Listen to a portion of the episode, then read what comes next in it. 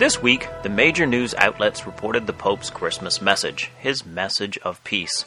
The Israeli Ynet news site had the headline, Pope Calls for Peace in Israel, in Christmas address. The lead in to the story read, Pope Francis focuses on peace and condemns Islamist militant autocracies in his annual Christmas message. There is no other church leader whose Christmas speech would gather anywhere near the immediate attention that the leader of the Roman Church receives. The Queen of England's speech gathered some media attention, but again, nowhere near the same as the Roman Church. Aside from the media attention, tens of thousands crowded into St. Peter's Square at the Vatican to hear the message live. The influence of the Catholic Church today is immense, and often on the news we hear the Pope quoted as a moral authority in the world.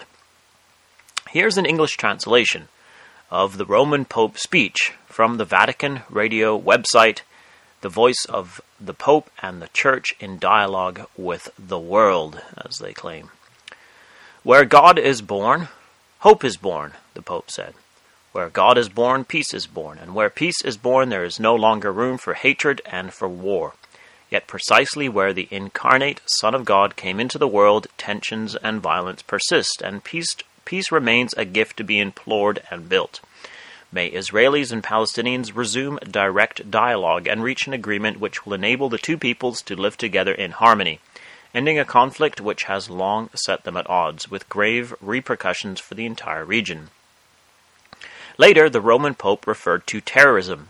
My thoughts also turned to those affected by brutal acts of terrorism, particularly the recent massacres which took place in Egyptian airspace, in Beirut, Paris, Bamako, and Tunis. He finished with a quote from the Psalms Today, then, let us rejoice, together rejoice in the day of salvation. As we contemplate the crib, let us gaze on the open arms of Jesus, which show us the merciful embrace of God as we hear the cries of the child who whispers to us, For my brethren and companions' sakes, I will say, Peace be within you. Psalm 122, verse 8. It must be stated that the idea of God, the creator of the universe, being born is absurd. This speech would sound comforting to many, a message of peace for the world, and that is clearly what it was calculated to be on the surface. However, there is a glaring problem with this carefully written speech. Let's take a closer look. The Roman Pope begins his statement about peace in Israel by noting that where he says God was born, peace, peace should be born. Therefore, there should be no more hatred and war. But when Jesus came, he said, Think not that I am come to send peace on the earth. I came not to send peace, but a sword. Matthew 10, verse 34. What is going on here? When Jesus came, the people rejected him, and therefore judgment came upon them. There is no peace without righteousness. Isaiah 32, verse 17. And the work of righteousness shall be peace, and the effect of righteousness, quietness, and assurance forever. When the true Messiah, the King, the Lord Jesus Christ, returns, there will be peace. Listen to these verses from Psalm 72. Give the king thy judgments, O God, and thy righteousness unto the king's son.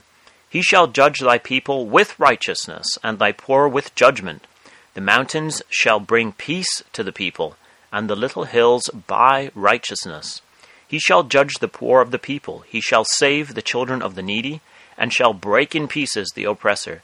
In his days shall the righteous flourish, an abundance of peace as long as the moon endureth. The call for peace in Israel, although the Pope doesn't say Israel, sounds nice, but it must be understood within the Vatican's understanding of peace. The Vatican does not wish for peace in the Middle East. They desire a just peace. In other words, a Vatican approved peace. In Israel's case, this means a Palestinian state with Jerusalem, Israel's capital, and the holy place is internationalized and administered by the United Nations, where the Vatican has great influence. See Bible in the News from May 30th of this year for an in-depth look at this, at this subject. Vatican support for Muslim Palestinian aspirations. The Roman Pope begins by demonstrating his complete impotence to bring peace to Israel. He was, if he was indeed the king of God's kingdom on earth, as he claims to be, there would be righteousness and peace in Israel. Yet, as he says, tensions and violence persist.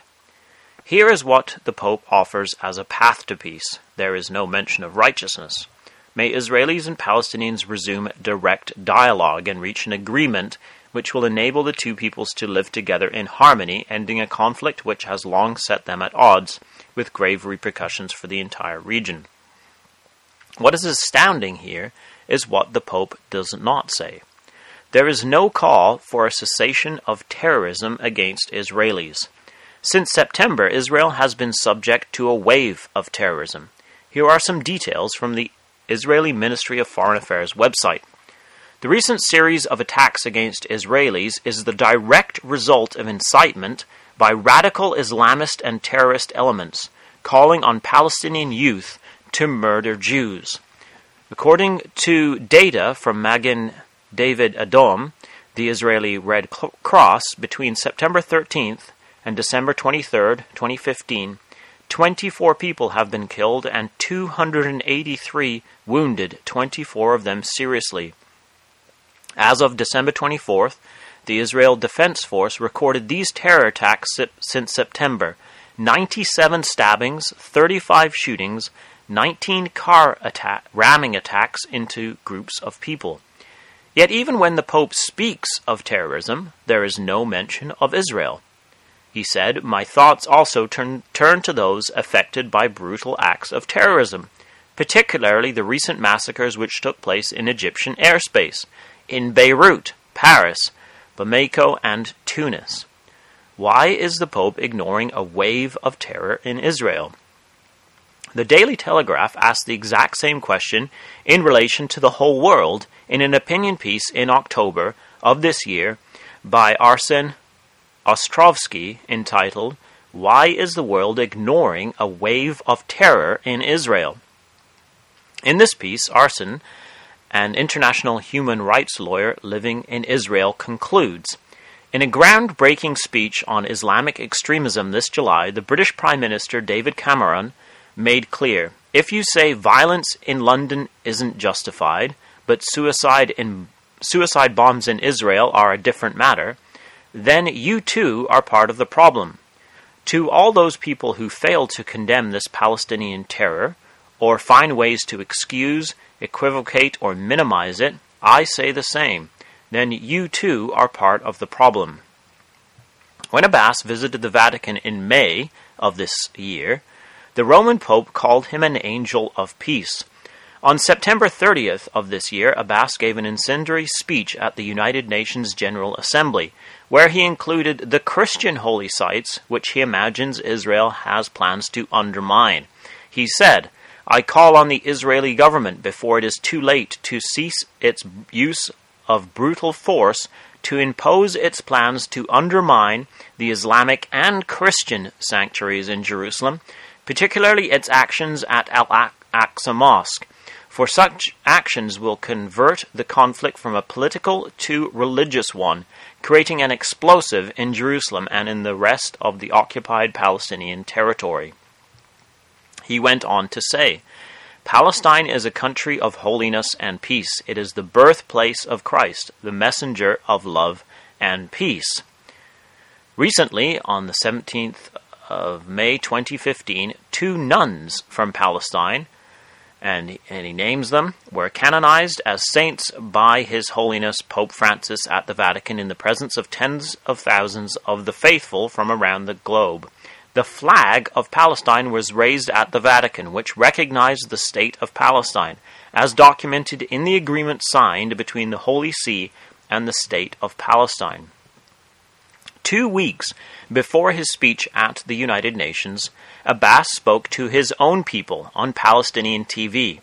Arsen noted this in an opinion piece in The Telegraph. He wrote, In a speech on Palestinian TV on September 16th, Abbas proudly stated, We bless every drop of blood spilled for Jerusalem. With the help of Allah, every shaheed, or martyr, will be in heaven. He then added, Al Aqsa is ours, and so is the Church of the Holy Sepulchre. They, Jews, have no right to desecrate them with their filthy feet. Should Abbas be called an angel of peace? Here is he is unequivocally calling for terrorism against Israelis. Why is the Vatican ignoring this wave of terror and instead fully supporting Abbas? In the words of David Cameron, you too are part of the problem. Yet this is exactly what we would expect from Bible prophecy. The prophecy of Joel 3 tells us about the time when Judah and Jerusalem will be regathered, and when all nations will be gathered against them to battle. For behold, in those days and in that time, when I shall bring again the captivity of Judah and Jerusalem, I will also gather all nations and will bring them down into the valley of Jehoshaphat. Joel 3 verse 9 says, Proclaim ye this among the Gentiles. Prepare war, wake up the mighty men, let all the men of war draw near, let them come up. The word here, prepare, is the verb to be holy, to consecrate. So the war against the regathered Jews of Judah and Jerusalem is a holy war, a consecrated war by the nations. Today we see a sanctified holy war again against the regathered Jews in the land of Israel. They are preparing and sanctifying a war against the Jews in Israel.